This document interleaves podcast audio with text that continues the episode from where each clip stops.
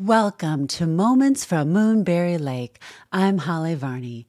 In today's news, I'll be reading A Moment with Martha. Baby Shower. I attended a baby shower yesterday where the unborn child was gifted more pairs of shoes than I currently possess in my closet.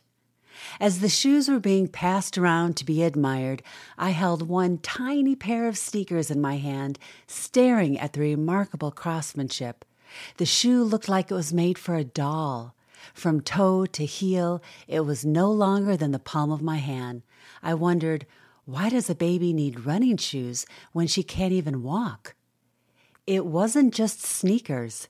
This baby girl, who has yet to make an appearance, is the owner of dress shoes in a rainbow of colors that are each intended to go with a matching dress. One pair of shoes for one specific outfit. Unheard of in my time. I was told the miniature hiking boots were designer and would look adorable with jeans and a flannel shirt when it got chilly. Someone even thought to give a pair of red cowboy boots when the baby apparently wants to kick it up a notch. My generation started life barefoot. We remained barefoot until we could stand without wobbling and walk off.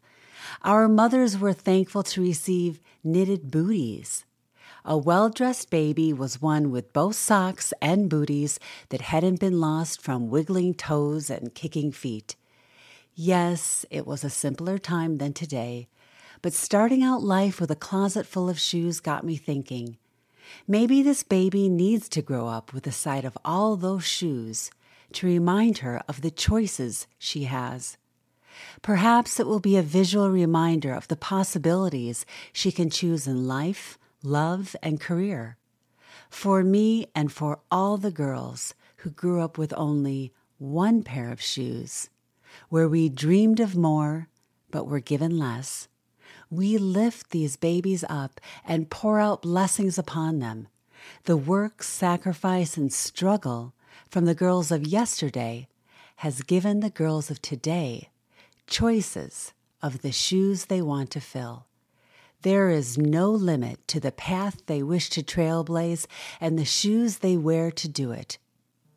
As a little pair of black patent leather shoes was placed on my lap, I cupped them in my hands and said a silent prayer for the feet that would fill them.